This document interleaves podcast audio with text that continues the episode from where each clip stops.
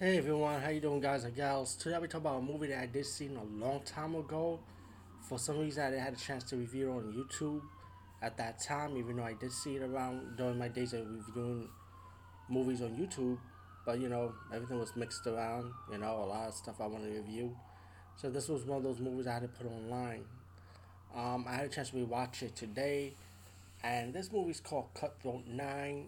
This is one of the movies I guarantee you that Quentin Tarantino was inspired to do The Hateful Eight, even though the style was pretty much the same as this movie that he that he kind of like inspired to do, but the plot is definitely different.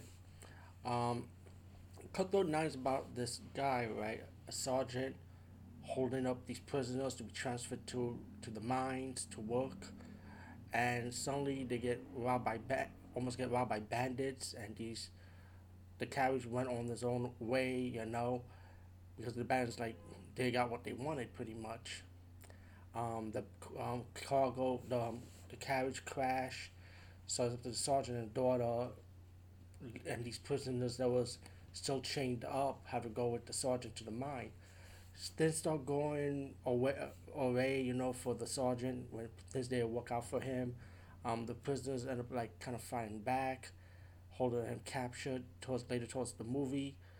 But you know, when it comes to the gold, you find out that the chain they've been imprisoned with is actually made out of gold, you know, and it was like hiding, covered. It was the cover, you know, to hide the gold so it won't be robbed by the bandits. So that's why the bandits didn't found no gold because the prison chains were the gold, and that was kind of interesting to know. That was a good plot twist. And there's also another plot twist about one of the prisoners was one of the murderers of this guy's woman, and the sergeant trying to figure out who, who which one of them is. You know, um, there's a twist at the end when you finally find out who the, the prisoner that did that.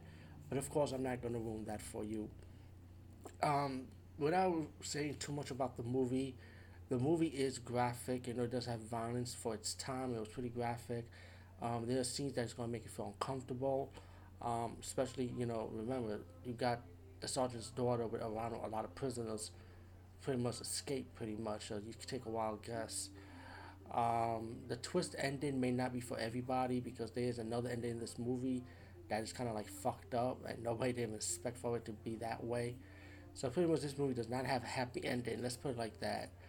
And what's interesting about this movie is I always thought this was an Italian Western movie, like a spaghetti Western movie, but really this is a movie from Spain, you know, and um, which was interesting. I didn't know that, but um, Spain, well, a lot of Italian spaghetti Western movies are also shot in Spain anyway, so really nothing new. I guess I could add that in as spaghetti Western, right? Even though it was not done in Italy. Um, Mexican movies also have some Western movies that was pretty graphic, you know.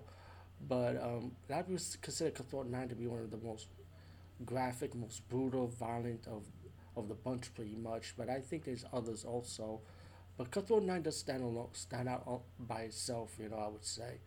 Um, I should definitely check this movie out for its uniqueness on the Western genre take, I would say. And um, yeah, and be prepared because it may be uh, it may be uncomfortable to some people, so be be careful of that. And besides that, that's all I have to say about the movie.